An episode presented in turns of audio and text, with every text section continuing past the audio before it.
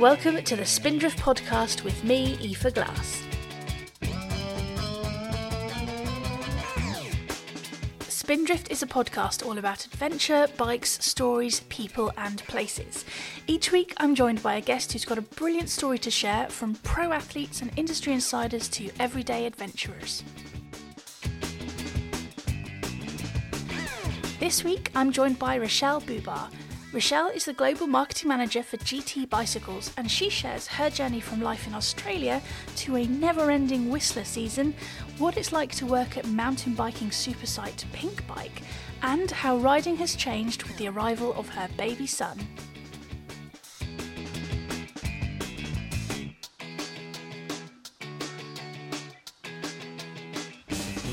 Rochelle, thank you so much for uh, joining me for a chat online today. How are you? Yay! Thanks, Aoife. I'm so excited to be here. This is uh, nerve wracking and, and great all at once. So, well, we're gonna have a great. Thank you. We're gonna have a great chat. It's gonna be really chilled. We're gonna get into all sorts of stuff, and we're gonna talk about. Yeah. Um, your amazing career, like some of the amazing things you've done, what it's like working in the industry. Uh, we're Yeah. definitely going to talk, if you don't mind, about um, being a new mum in cycling, which is Yeah. really cool. So that'll be great. So awesome. Um, we've got some great questions that um, our podcast listeners have, have sent in, so I'm going to ask you those if that's all right. But first of all, can you like tell us where you're tuning in from? Because I think you might be my first international guest. Oh, how exciting! Yes, I am tuning in today from uh, Connecticut, USA, which might not be on the map for a lot of people, but it wasn't on the map for me really before I moved here. Uh, but it's uh, I'm about a, an hour and, and change outside of New York City. Oh, that's not far at all. No, no, it's uh, it's a pretty exciting place to be actually. Uh, you got New York City on the doorstep, um, but we're kind of in a suburbany rural kind of area, um, which has lots of outdoors and uh, good access to cool, you know, arts and music and culture not too far away. So, Nice. Yeah. I have to say, Yeah. I've got a bit of an addiction to Google Maps, particularly the satellite view, and I love Mm. like zooming in on various places around the world, particularly in America, and just going, "Oh my god, there's just so much space and so much forest." There must be incredible Yeah. riding where you are. Uh, yeah, there is quite a lot of riding. I, it's, I guess it all depends what you're into. So where we are is very um, technical kind of trail riding. So um, we like to call it a bar fight because you go out and you have to work hard. Right. um, but there's amazing gravel riding around here, and um, you know the East Coast has tons of really cool um, trail centers and bike parks. Actually, probably not too dissimilar to the UK. So within a couple of hours, we can get to like Thunder Mountain Bike Park or Killington or Mountain Creek, and they're probably all names that you've heard being thrown around. Um, so yeah, there's a cool little scene over here. It's uh, it's easy to to hop in the car and go drive to some really fun places for sure. Brilliant. I'm gonna I'm go- gonna be adding these to my internal like places to ride when we're allowed to travel list. And, Yeah, uh, yeah, yeah. Come over. We'll take you around. It'll be so fun. awesome, awesome.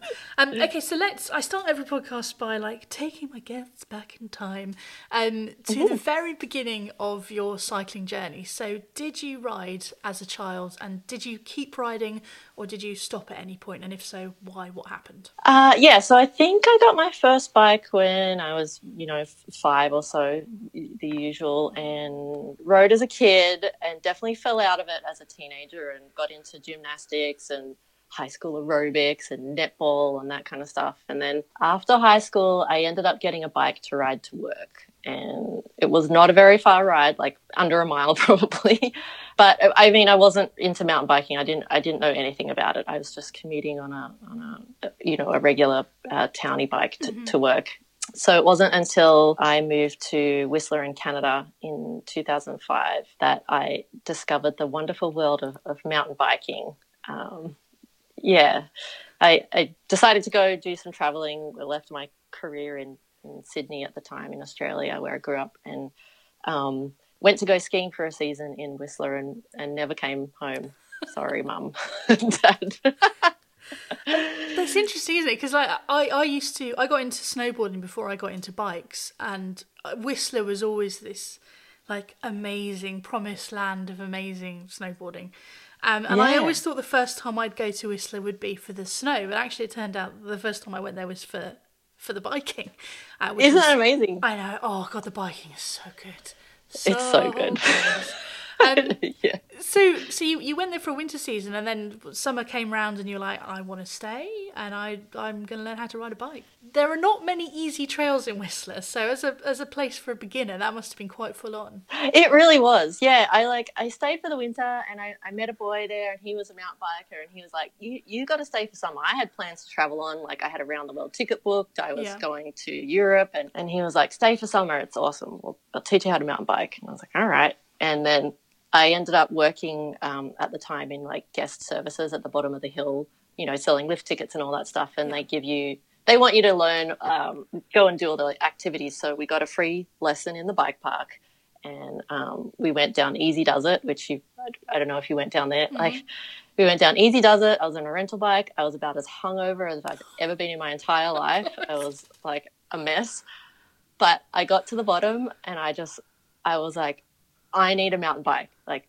this is so freaking cool. Like I just was hooked immediately and I think I spent all the savings that I had on a, a downhill mountain bike and that yeah. was it. So Whistler was like super cool at the time and they, they still do it now, which they have these women's nights, women's mm-hmm. Wednesdays. And they'd only just started when I started mountain biking, but that was like crucial to my learning curve of yeah. getting on the bike. And I made some amazing friendships with other girls there who were learning to mountain bike because we were kind of all going through this together. We were doing this new sport together, and you've probably ridden with other female friends where you're like, oh, if she can do it, I can probably give it a crack and see how it goes. Yeah. And and you just bond and grow together over that experience. And it was so amazing like to to learn in that environment. And then obviously you know you go on the like, riding with your girlfriends and guy friends as well. Have this crazy progression because you're in this incredible bike park where you can kind of set your sights on different features and mm. and think all right i think i might be ready to try this now or like steer clear of something until you you get the nerve to to go back and try it. But it, it was a, a crazy those first summers were really intense. Like,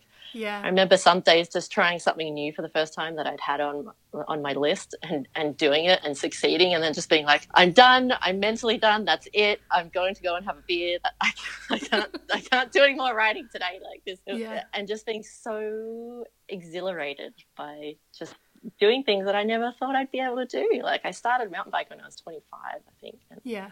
Like older than a lot of people, but it, it was so great to be just in this little hotbed of activity where you could you could get your skills up really quickly because you were able to do it every day. And there's this incredible pr- progression built into the Whistler Bike Park and the surrounding areas. During that learning period, I mean, it is amazing because you must have been able to ride so regularly and you've got the lifts as well. So it makes, you know, sort of long, long runs and more frequent runs possible. Yeah. Um, how do you deal with, um, with building up to certain things? So like for me, if I, if there's a, if there's a feature that I'm not keen on, it will take me quite a number of roll ups before I do it. And then, and then some days it's just not happening. But but then one day, right. and I don't really even know what's changed, but one day you'll roll up to it and like, no, I'm, I can do this today. And yeah, I think like we would kind of traipse around the bike park in a little group, and and we there were things we would we'd know we'd want to look at. So, mm. like, say when the the GLC drop used to be there, you probably were there when yeah. that existed. We'd be like, you'd, you'd look at it and you'd know it, and we'd go in our like group to stand on top of it. And some of us would be like, okay, I think I'm ready for this today, and others would be like, mm, not quite there. And you just kind of put it in the back pocket. And there's yeah. so many other features in the bike park which build up to that moment. Yeah. So you could go and hit the skills drops and get really comfortable on those, and they're a little bit smaller. And then one day you could go back to the GLC drop or the A line drop and stand on it and be like, you know what, I think I'm ready for this now. And mm-hmm. and your coaches or your friends or whoever you're with, they kind of know you at that point and they know what you're capable of. Yeah. And, and if you get that little like inside if you know it and you get that that affirmation from a friend it's like yeah you got this it kind of helps set you over uh, to doing it so i think like i learned that like if i wasn't quite feeling something at the time it didn't really matter it, that feature wasn't going to go anywhere you know it's always yeah. going to be there the next time you go in the bike park just leave it for a couple of weeks and then go ride other stuff and then you'll maybe next time you come back to it and you're like yeah today's the day i think that that worked for me so yeah, would you say you're kind of more of a like building up to something, or someone who'll like tend to throw themselves over it and like yeah, is it is it speed or caution is your friend? Would you say? Uh, I am very calculated. I will not. I am not a hucker who does things like without knowing that I can do it. Although, like as I've mountain biked more over the years, like sometimes I'll be like, yeah, yeah, I think I'll be fine. I got this, and it's gone wrong.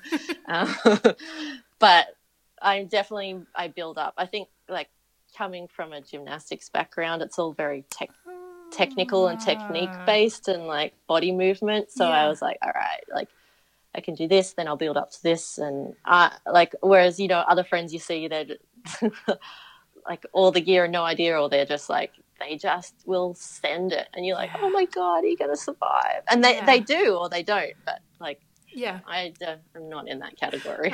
Okay. Say. That, that's really interesting that you, you said you come from a gymnastics point of view. So do you think, from what you've observed from, from riding with your friends, do you think that that gave you an advantage not just in mindset but also physically? Um, I think it depends on the individual. For me, physically, just because as a gymnast you learn a lot about balance and isolation of muscle groups, and you're very body aware and how to use your body to do whatever it is you're trying to do. So Yeah. I, I think that helped a lot for sure. I've I've seen other um, people come up through mountain biking who come from like ski racing backgrounds, for instance. When you spoke to Inez, um, that was her background, and Yeah. and they they're also really technically focused, but they have that added element of speed and how to like corner and Yeah. you know putting their edges in on their skis and getting down the hill as fast as possible. You see those people on bikes, and you just know that they come from like a racing background because they can corner their bikes so well and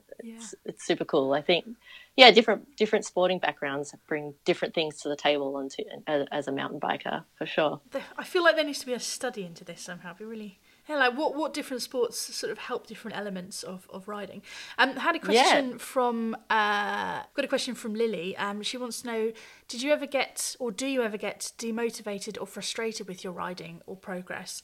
And if so, how do you deal with that? oh yeah like it happens you know and i think you for me i just recognize that it's a bad day or a bad moment and understand that it comes in waves and you're not always going to be on top of your game. When i first started mountain biking in whistler i would get really frustrated like some summers i just would not be feeling it or i'd have the fear like for some reason. And i've just come to understand uh, now that i've ridden for so many years that some seasons you're going to feel great and you're going to learn a ton and others you might learn not learn as much but maybe you'll get more fit or something else will happen and it, no summer is ever going to be the same and just Yeah. be just to know your skill level and that you can do it and you can come back to something and it's not the end of the world it's not like you've forgotten how to do it, it it's just a bad day or a bad moment bad week and you'll get through it I'm also a big fan of the old Reset Trail. So I have um, where I am now. It's a blue trail, Verderers Trail in the Forest of Dean, and it's not technical, but it's a lot of fun. And if I'm Yes. like, oh, I'm I'm terrible at riding a bike, I just can't do this anymore. I'll go and ride that because I know I can ride it, and no Yeah. pressure, and it's just really good fun. And I'm like, oh yeah, this is why I'm doing it because it's really good fun. That's It's why. so fun. Yeah. Yeah, that's a great tactic. Yeah, just go ride something that you love and you know and you feel comfortable on. So how long were you um, working in Whistler for? Uh, I was there for nearly a decade. So Whoa. yeah, it was really really fun. it was such a cool experience to be in that sort of environment where you know everybody there is there to be outside and enjoy enjoy what activities were on offer there mm-hmm. and it was a big mind shift for me coming from the city, from Sydney, where it was all very like career focused, buy a house, move to the suburbs in the Sea to Sky area of Canada. Like the first thing people would ask you there was like, Do you ski? Do you ride bikes? And not like, What do you do for a job? yeah, the mentality was just so different, which was very liberating because you could, and everybody was serious about their work and, and hard workers and stuff, but it was more just about what do you do for fun? Yeah.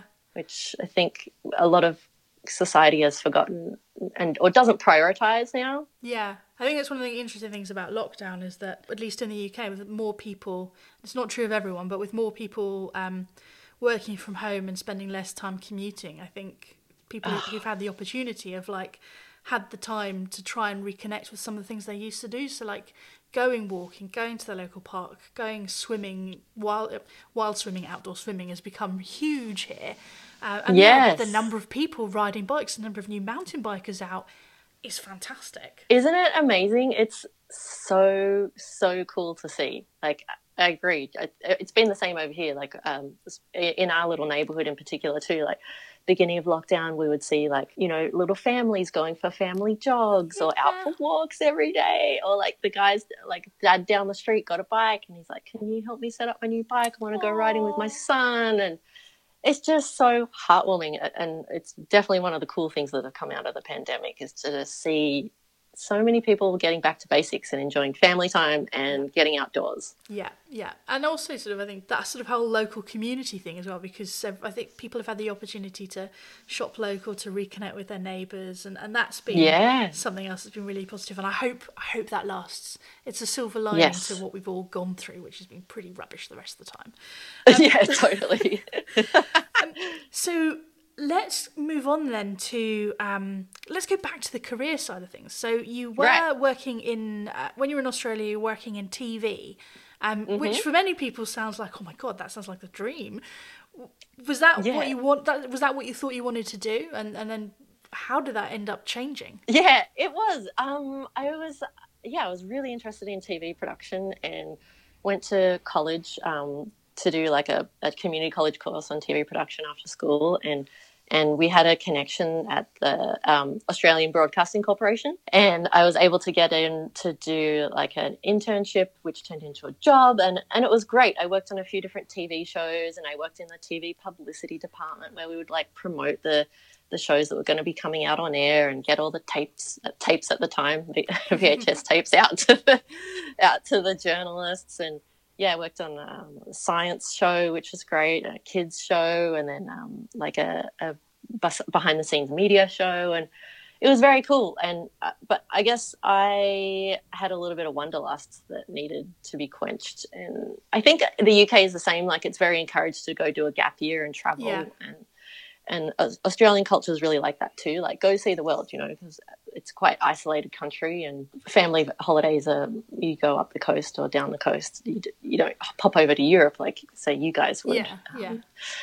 Um, so I I actually did go and do a year in the UK and Europe, and then I came back to TV. Yeah, yeah. and then I was like, all right, what's the next adventure?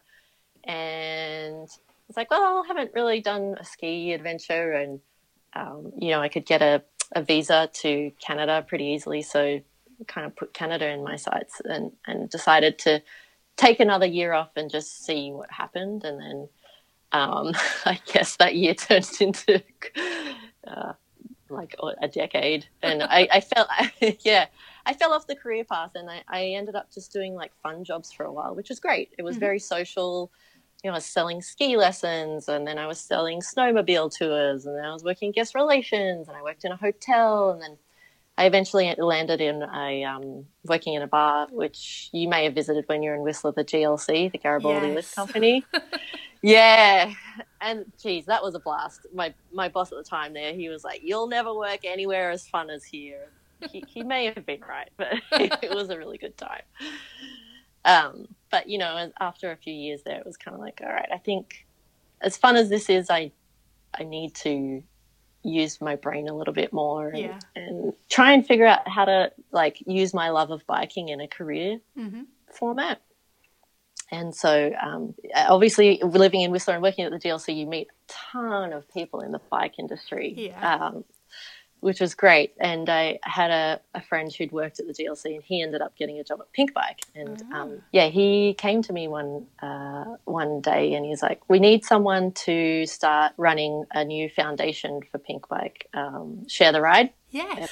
Um, so they wanted to set up a like a charity, basically, where they would raise money on Pinkbike and then reinvest that money into buying bikes for disadvantaged kids all over the world. Yeah. So he was like, I, I think you should do this. It's like a three month contract or whatever. And, oh, so before that, actually, sorry, I, I, had decided to go back to school and do a little bit of journalism, like uh, night school and stuff, yeah, yeah, to start using my brain. And I'd started taking photos and doing a couple of articles, and I'd submitted a couple of things. And mm-hmm. because of that, he came to me and he was like, "Yeah, come come and do this." And it wasn't exactly what I was thinking, but it was a really great opportunity. It wasn't like yeah what I was thinking I'd end up doing, and yeah, so my, my boss at the time just kind of like sat me down and was like, yeah, so uh, here's a few email addresses. Um, email some bike companies and see if you can, uh, you know, get buy some bikes and uh, get some stuff to raffle off and uh, let's see if we can raise some money and buy bikes for kids. Cool.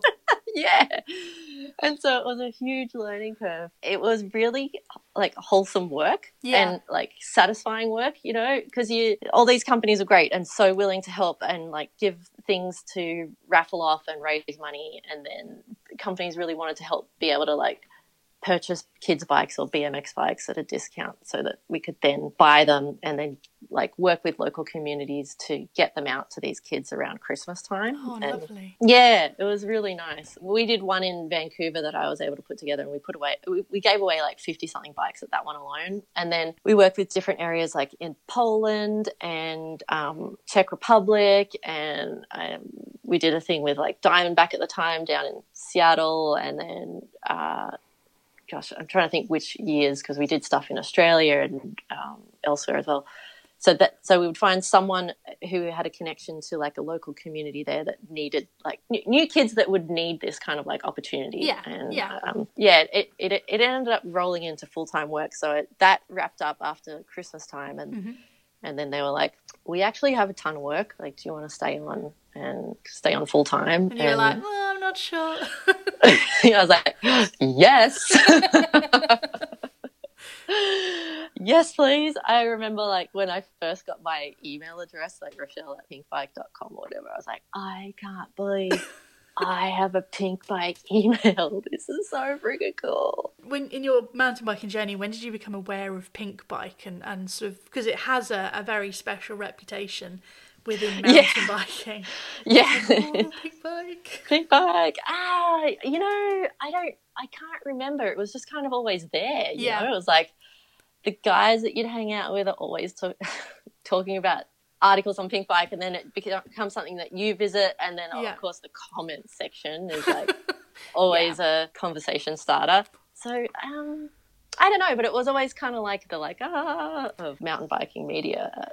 Well, especially for where I was too, because it was such a core Yeah. you know, Whistler's such a core mountain bike community, and and they're out of um, BC too. Mm. So So for people who don't know, and I'm, I'm assuming it was the same then, Pinkbike is actually based out of Squamish, which is just down the road from Whistler. yep, yeah. So they actually started in um, in the Fraser Valley area, Ah, right. um, just kind of outside Abbotsford, um, and they so they.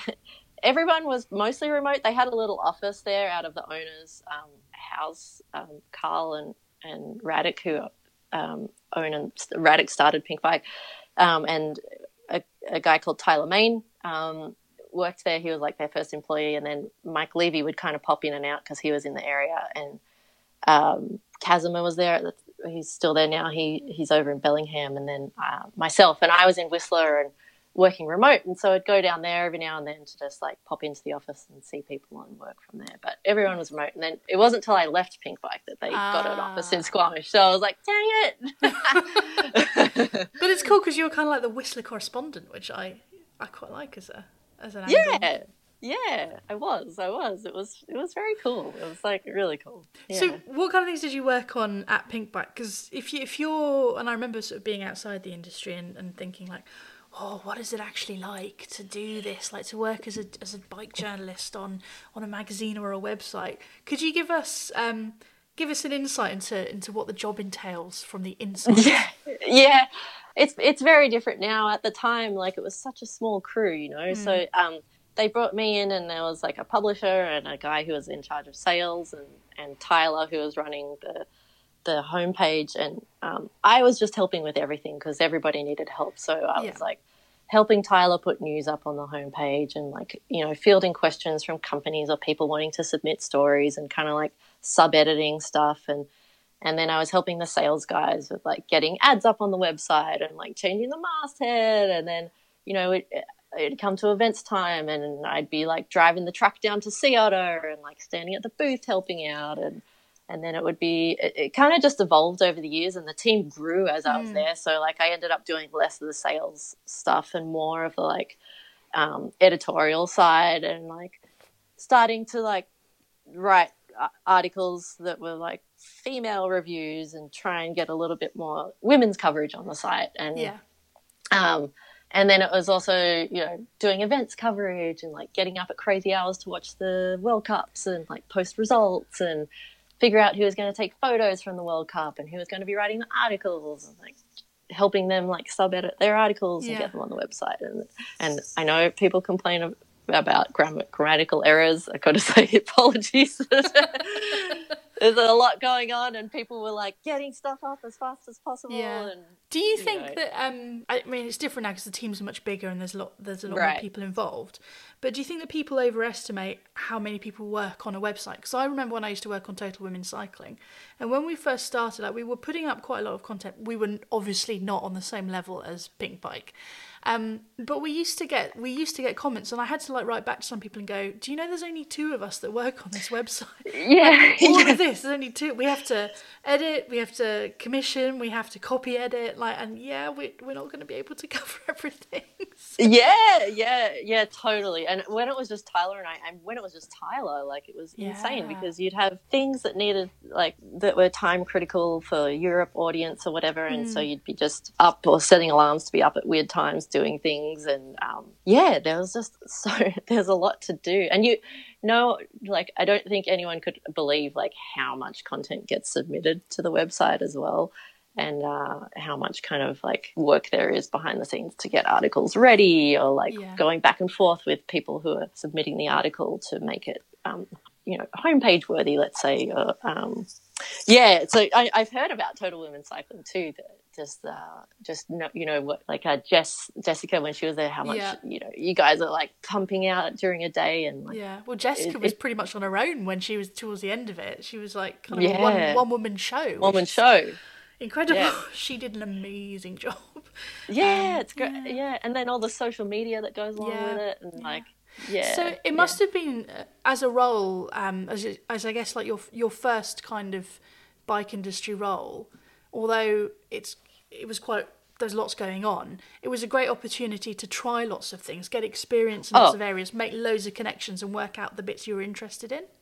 Hundred percent, hundred percent. Yeah, I mean, I got to work with like different brands and different like photographers and, and writers and um, it, yeah, editors and um, reviewers, and it was so cool for that. And I definitely, yeah, I figured out, you know, that the the sales side might not have been for me, for me, and yeah. I definitely enjoyed the editorial side for sure. And like kind of making things happen behind the scene and you know like doing all the women's articles stuff was really cool and i'm so grateful that i got the opportunity to do that yeah. and you know put that content out there and get and help get that started with you know danielle baker she was um, doing a lot at the time and and just getting some women's stuff on there and and obviously now they've got like so much cool stuff going on they've got christina presenting and they've got sarah working on the side but yeah i i guess i i like doing like where I am now. I think like so. Um, from your time at Pinkbike, what were your what was your high moment? Like, what's your like your go to favorite memory from working there? Oh wow! Uh, I, I, think I was really proud and of actually doing some bike reviews. Like yeah. that that was extremely nerve wracking yeah. and the, I got to say, like the guys were super helpful and like really helped me get those bike reviews across the line. Um, I was I was pretty proud of those moments, even though it's not what I've ended up doing long term or mm. wanted to do long term. It was like there's a lot of technical information there, and it's yeah. a, it, it can be very daunting, and you know you have to keep an open mind and, and trust in yourself that you know what you're talking about. Yeah, so I think I think those were were pretty cool. The other thing I find about what doing reviews is I feel a sense of responsibility because you are potentially you're potentially informing someone's buying decision and they're yeah. going to spend a lot of money possibly based on what you say about this bike and you, I, I I always want to make sure that I am as as honest um but yep. also as helpful as I can be so that you know they get the right bike for them. Yeah, yeah. And you know, you've got them to worry about and you've got the brand as well. Yeah. And sometimes you're going to say something that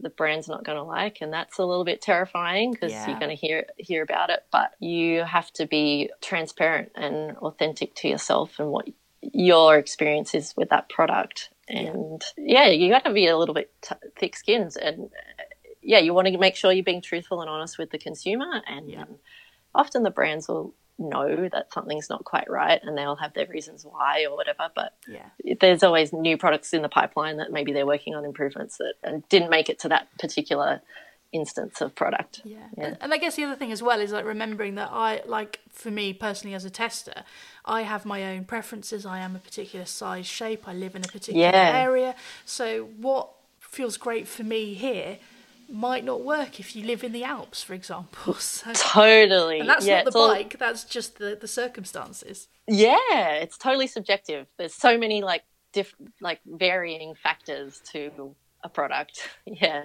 Yeah, but it's fun. I really liked I loved riding all the different bikes. I mean, that was super cool to just get that experience of like trying different things and seeing how they felt and different suspension platforms and different products. Yeah, that was great. Um, Yeah. What about bike launches? Do you have any? So again, for anyone who, who who outside of the industry, what what often happens, or at least happens when we're not during a global pandemic, is if a bike brand has a new bike to launch, they will sometimes invite a load of journalists off to a quite nice location uh, where everybody gets to ride the bike together and talk to the, the brand, the designers, whatever, and learn about it.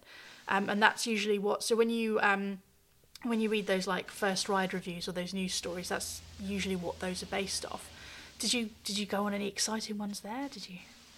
Yeah, um, I went on a few exciting ones actually. Um, so I did a couple of SRAM ones, which were very cool. They always put on a good show, very make everybody feel very comfortable.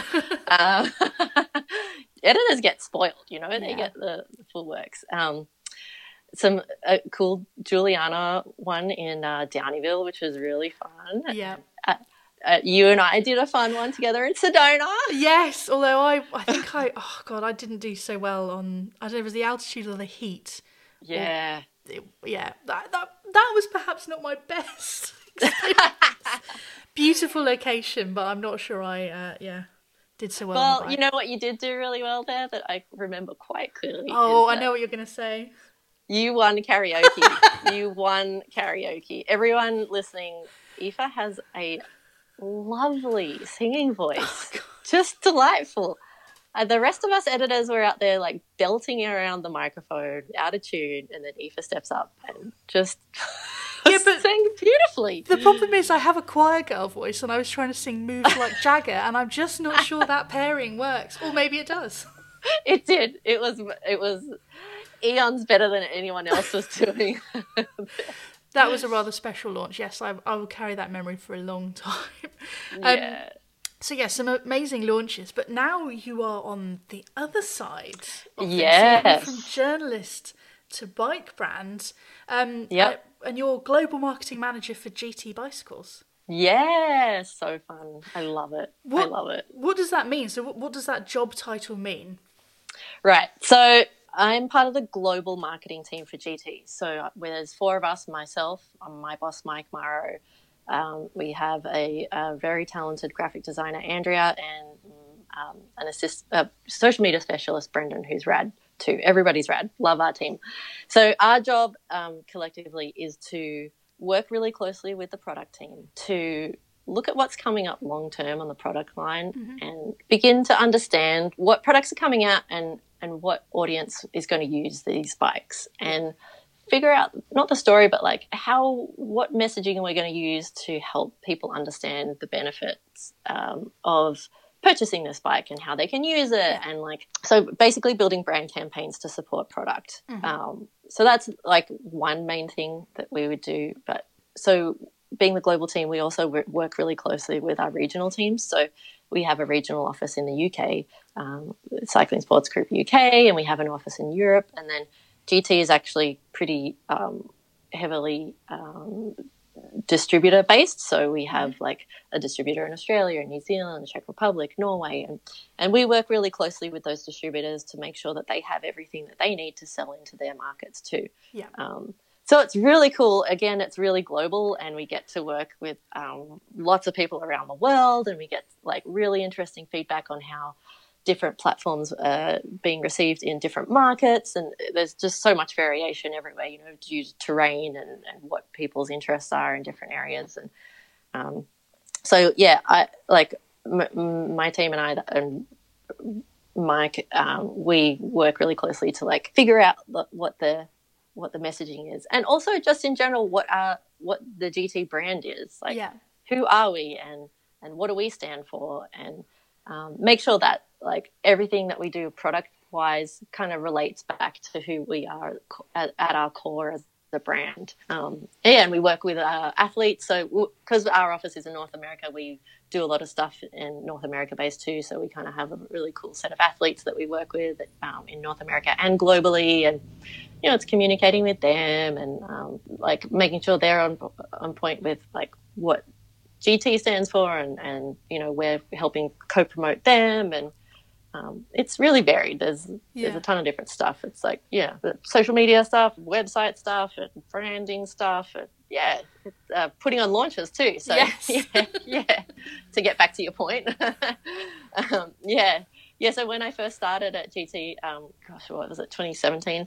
We were getting ready to launch um, Sensor and, and, Force, and we put together a launch in Norway actually. And oh wow! Yeah, it was so cool. We have a really great distributor over there and a, a really great following in Norway, and we have Brage Vestavik. I don't know if you've seen him. He's an athlete. He's so cool. Um, so we worked with them to put a, a launch on, and um, it was extremely no- nerve wracking because I'd come from the journalist side, and I know how like spoiled you can get to to making you know to to putting on a, a launch is it's it's nerve wracking because you mm. want to make sure that you have the right terrain for the journalists to ride on the bikes and you want them to have a good time and enjoy themselves too so it was a really cool time let's talk about the current situation at the moment if that's okay because mm. um, so we've got like a perfect storm of stuff happening like one thing mm-hmm. after another after another the UK has got an extra layer of like, yay, Brexit.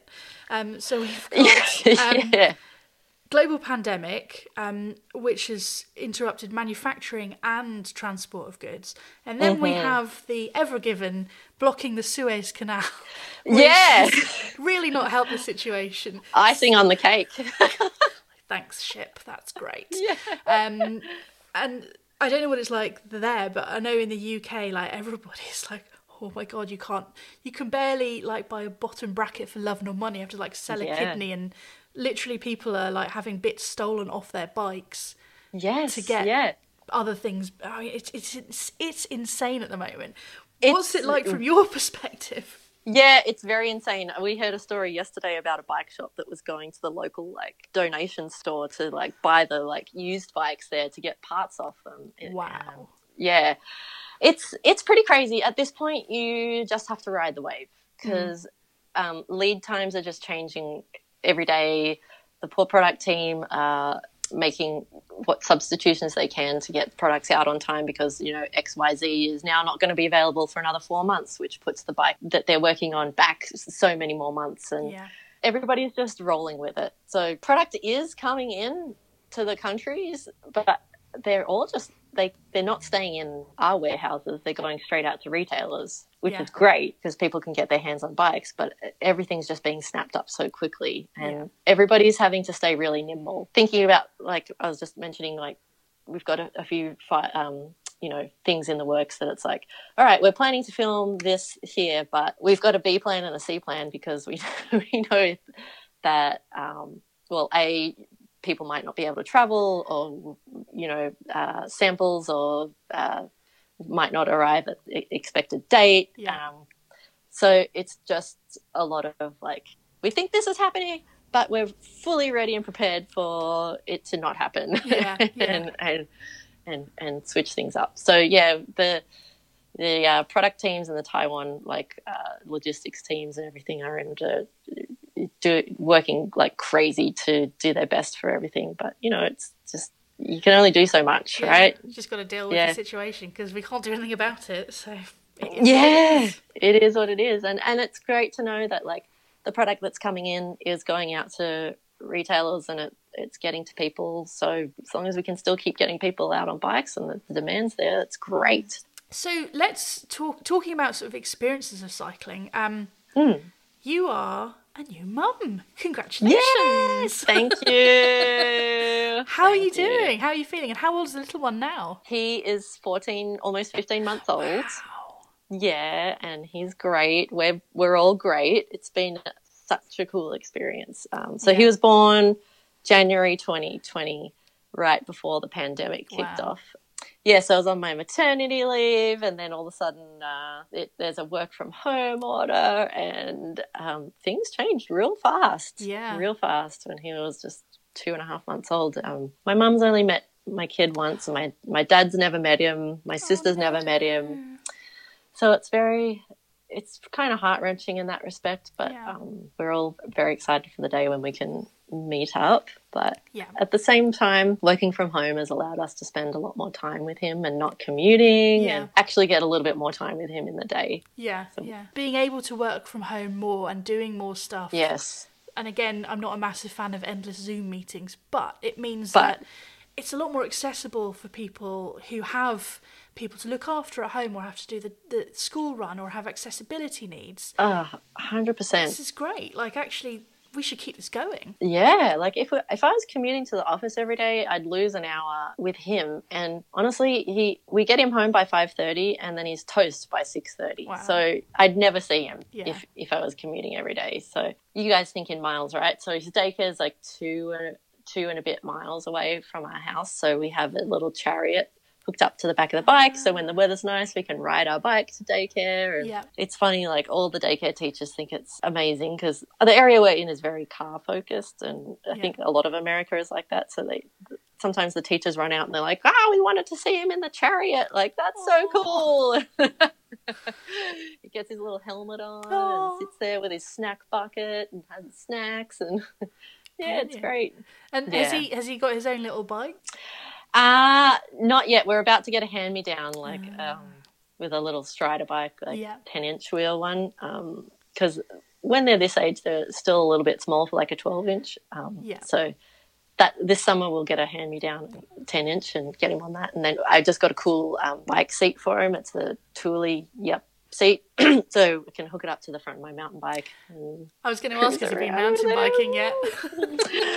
um, not yet, but he will very soon. The weather's just getting good for it now. So Nice. yeah, we've got the seat, and um, I can't wait to go take him mountain biking because, like, honestly, after ha- having a kid, mountain biking for me used to be more like I want to go do like big rides or fast or like go hit all the big stuff, and I still like doing that. But now, like, just getting on a bike is so magical. it sounds Yeah. corny, but it's just the joy of actually being on a bike and to be able to like have him on the front and hit some mellow trails and go slow. Like I don't care. It'll be so fun to have him with me Yeah. to like experience that. So it's kind of strips away all the a lot of the ego of, of riding a bike and gets you back to the basics of just enjoying being out on a bike and like being on the chariot. Like I never thought I would like enjoy that so much, but he's back there. I get to yell at him and have a chat with him Yeah. as he's back there, and it gets you out. And it's a really nice way to start the day. Like you said, working from home, you have a little commute, like get some fresh air for fifteen minute bike ride in the morning, and it just it's such a nice way to start the day. Talking of, of being a new mum, um, Lauren Jenkins wants to ask um, when you've come back to riding, has anything changed for you? Hi, Lauren. I love you. Lauren and I work together at Pinkbike, and she's Oh. like one of the most sweet humans. Um, yes, yes, definitely. Um, after I, when I was pregnant, I slowed down a lot. Yeah. And it's very, it's a really, really bizarre feeling. And it's been actually really interesting watch, uh, reading along with Rachel Atherton Mm. and relating to her your body and your mind just knows what's right for you and Yeah. everybody's different but i slowed down a lot. I didn't really want to go to the bike parks because i didn't want to like be stupid and cause an accident. So i just trail rode. And then i was like ah you know he's born in january. By the time spring comes around i should be back to like my normal riding schedule riding tons and getting out whenever i want and doing big hard rides. And it just was not the case at all. It you know, it takes a while for your body to get back to normal and your fitness isn't all there. And it, honestly, it, it just didn't matter. Like last year was my first season back and I was just happy to be on the bike. And, Right. and that's what changed for me, I think, was just like letting go of expectations and just getting out for a ride. Um, I met some great local girlfriends and we would go riding together on Tuesday or Wednesday nights. And it was uh, very social and fun. And we would like you know, go and ride some features and ride some trail. And and it wasn't about like trying to like punish myself or ride as fast as possible or keep up with the guys or whatever. It was just about having a good time on the bike, and and, and that's changed. Like now, I really just appreciate mountain biking or any type of riding. And um, this this summer, I've been able to like start to get my skills back and hit some bigger things again, and Yeah. like. But I kind of gave myself that leeway of like, you know what, it doesn't really matter this year. Just like get on your bike, have a good time. And Yeah. now, just starting to step things up again. For new mothers getting back into cycling, is they they always ask like how long before I can ride, and do I need to mm-hmm. change my saddle or do I need to change my setup in any way? Do you have any advice around that? yeah, you'll know. Like, you'll know your body when it's time and what's right. And you just allow yourself to listen to your instincts. Um, the doctors will tell you six weeks or eight weeks. And I adhered to that. And honestly, I wasn't ready to get on a bike before then because there's so many other things going on. You're not sleeping, your body's a mess. And, um, you're so in love with this little creature that is like wrinkly and it's really amazing. Before being a mum, you'd look at a newborn and be like, "That's cute," but I don't really get it. And then you have your own, and you're like, "Ah, I get it." um, yeah, you know, hop on your bike, see how it feels. Like, don't make any changes till you get there. Like, you maybe you'll get on and you're like, "Eh, this saddle's not really working for me." Um, Yeah. I had a cesar- emergency cesarean section, so I didn't really need to Worry about make a ton of changes. Yeah. Yeah. Um, but I just knew when I was ready to hop back on and, and, and just take it easy. Go out for a casual ride and see how you feel and, and go from there. Cool. Yeah. But just be nice to yourself, you know? Yeah. Just be nice to yourself. We've got a couple of questions, more questions that we haven't I haven't asked. Okay. So uh, we have um, Catherine Compton would like to know what would you say are the Whistler secret gems beyond the bike park that people should check out? Oh, Catherine, that is a very good question. Yes, if you're going to Whistler, take your trail bike and ride the trails in the valley. There is some incredible riding there, especially at Pemberton and Squamish too. Like, don't just stay at the bike park. Um, I have yet to ride it, but I hear Lord of the Squirrels is amazing. It's my favourite Um, trail. Yeah. So we used to like bush bash, hike hike our bikes to the back up the back of that mountain before there was a trail there to get to that lookout and stunning um, and amazing uh, area. Like I said, I haven't done that, but I would that would be on my list and um, getting up onto Blackcomb too, um, like microclimate and um, Hey Bud and um, uh, Dark Crystal. I haven't have yet to make it up that high, but um, that was some areas that I used to love. But the, you know, like the whole valley, there's just so much hidden cool stuff. Um, it's really hard to to pick. The, the West Side trails are amazing. There's amazing stuff in Creekside. You really can't go wrong. Um, I've only been to Whistler twice. yeah. And the second time, I think we were only in the bike park one day and we were just playing on the trails. We did um, Lord of the Squirrels twice. Oh, because it amazing. was- the only the only thing was I remember people saying, "Oh yeah, it takes about three or four hours to get up there," and I failed to take into account that was three or four hours of Whistler local being fit and riding a Fit lot person. Yeah. because it took me about six, yeah. but it was definitely worth it. It was amazing up there. So Jessica Strange would like Oh. to know. Um, Hi, Jessica. so uh, she's asking. Uh, she wants to know what is it like to go viral with that bike crash. I was wondering if that would come up. we can't not ask it. Um, for anyone who's unaware, could you uh, could you tell us to what we are referring, if you don't mind reliving the trauma? Uh, no. I'll get you the link so you can share it if you want. um, it was okay.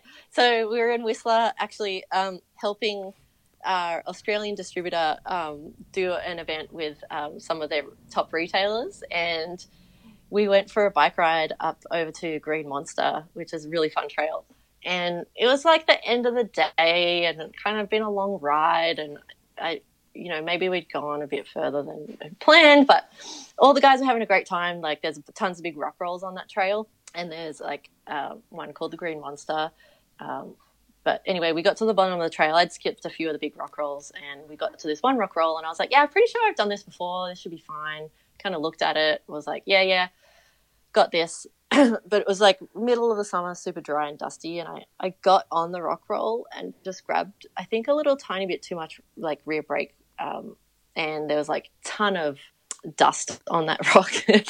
my rear wheel just like slid out, and then there was some bomb holes at the bo- bottom, and I just like started to ride the the bucking bull um, in into a tree, and it looks like I hit my head really hard. But so what I like, I'm riding towards this tree, and I see it, and I think this is my gymnastics background coming in. Like I put my hands up for the crash, yeah, and like my arms hit the tree, but my whole body like piano accordioned back around my back wheel, and um, I ended up scraping the side of my face. I didn't hit my head, which was amazing, but like at the time, I can just like remember hearing my neck crack, and then like start hearing like my upper back crack, and then like my body kept going, and I'm like, oh, like every single bone in my spine, I think cracked like down to my tailbone and then I could just remember my head being near my rotor on my back wheel.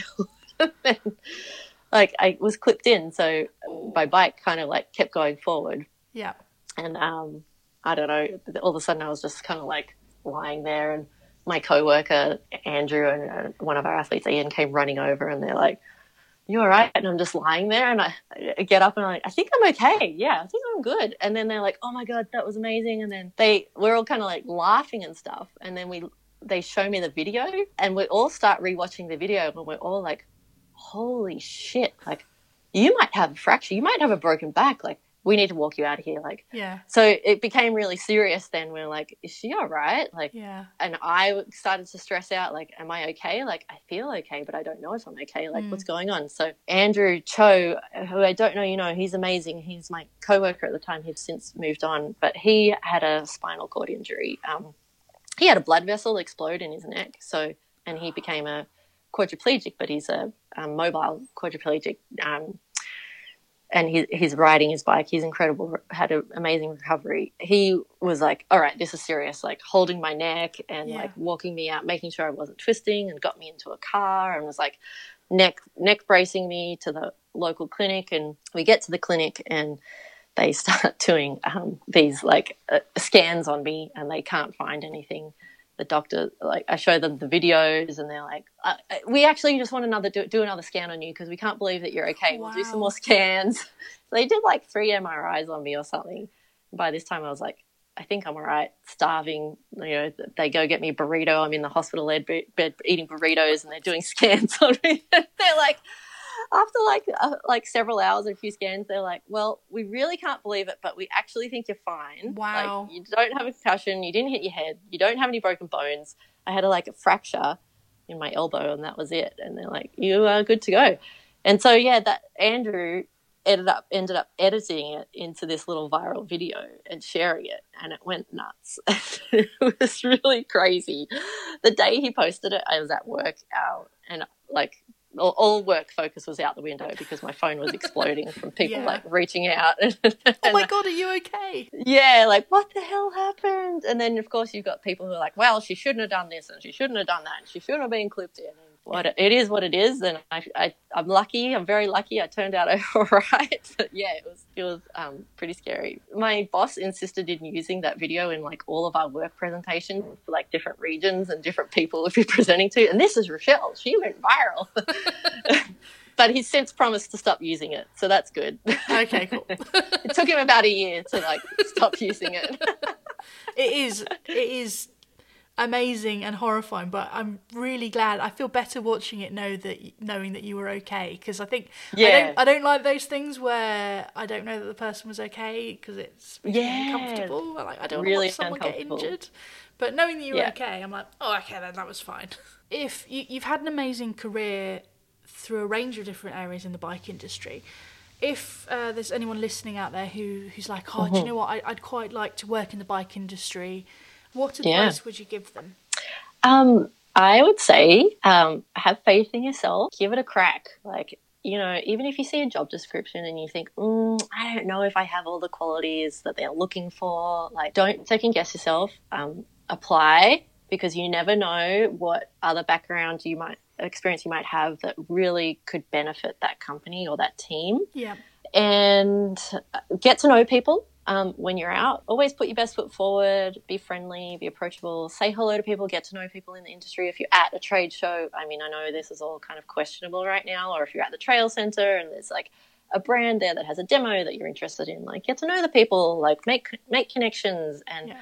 ride with different people and the right opportunity will come up for you at some point. point and just having a go is the main thing like if you apply for something and it doesn't work out doesn't mean it's the end of the road there might be another job with that company later on that they might put you in their back pocket for. They might think, ah, you know what, she was cool. Maybe not right for this role, but like maybe we have a spot over here. Or yeah, you just you just never know. Like you don't know what's going on on the other side of the fence, so you just have to put yourself over it to to get started. So one of the things I ask each of my guests is uh, a cause or a, or a charity that is close to your heart that you would like to give a shout out to. so Rochelle, what, what's yours?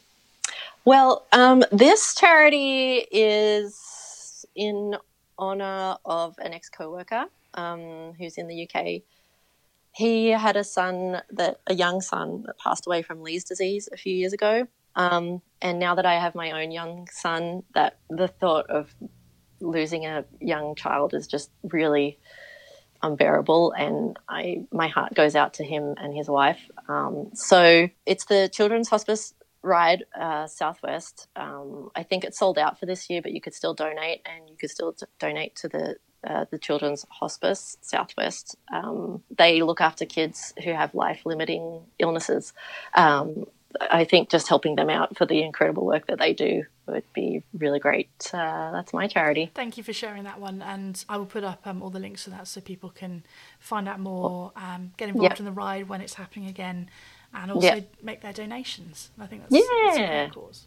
Thanks, everybody. Um, and finally, um, as much as it's possible to plan anything in the current circumstances, and also bearing in mind that you have a, a gorgeous young son, what are yeah. your plans for 2021? What have you got going on? Well, actually, we are going on a little bike holiday next week. Nice. Yeah, which I'm very excited about. We are going um, interstate, obviously very safely with our masks, etc. And we're staying in a little Airbnb, but we're going to go to uh, a town called Brevard in North Carolina that you might have heard about. Um, real outside of Asheville, North Carolina. It's a real um, mountain biking uh, and cycling community, actually. So we've never been, and we're really excited to go ride our mountain bikes and gravel bikes and get some riding in. And beyond that, really no plans other than there's some exciting stuff coming up the line for GT. Um, excited to see race season kick off when Ooh, it does. Yeah. Oh man. And I'm just really hoping to get to Australia at some point. I will cross my fingers and my toes, and I'm sure everyone listening will do that as well to make sure that that happens for you this year. Um, Rochelle, yeah. thank you so much for joining me for a chat today. It's been amazing. We could talk for hours. Um, thank you for joining me, and hopefully we'll we'll speak again soon. Yes, thank you so much for having me, Aoife, and thank you everybody who's listened in. Um, yeah, really appreciate it, and hopefully you got some cool little bits of info or takeaways. And yeah, appreciate your time. Thank you.